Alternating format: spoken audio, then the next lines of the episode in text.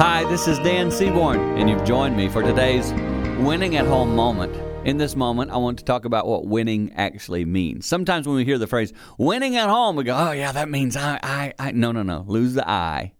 It means we. And when we win, that means it's not all about me. I can tell you that winning at home, sometimes for me, means surrender and giving in.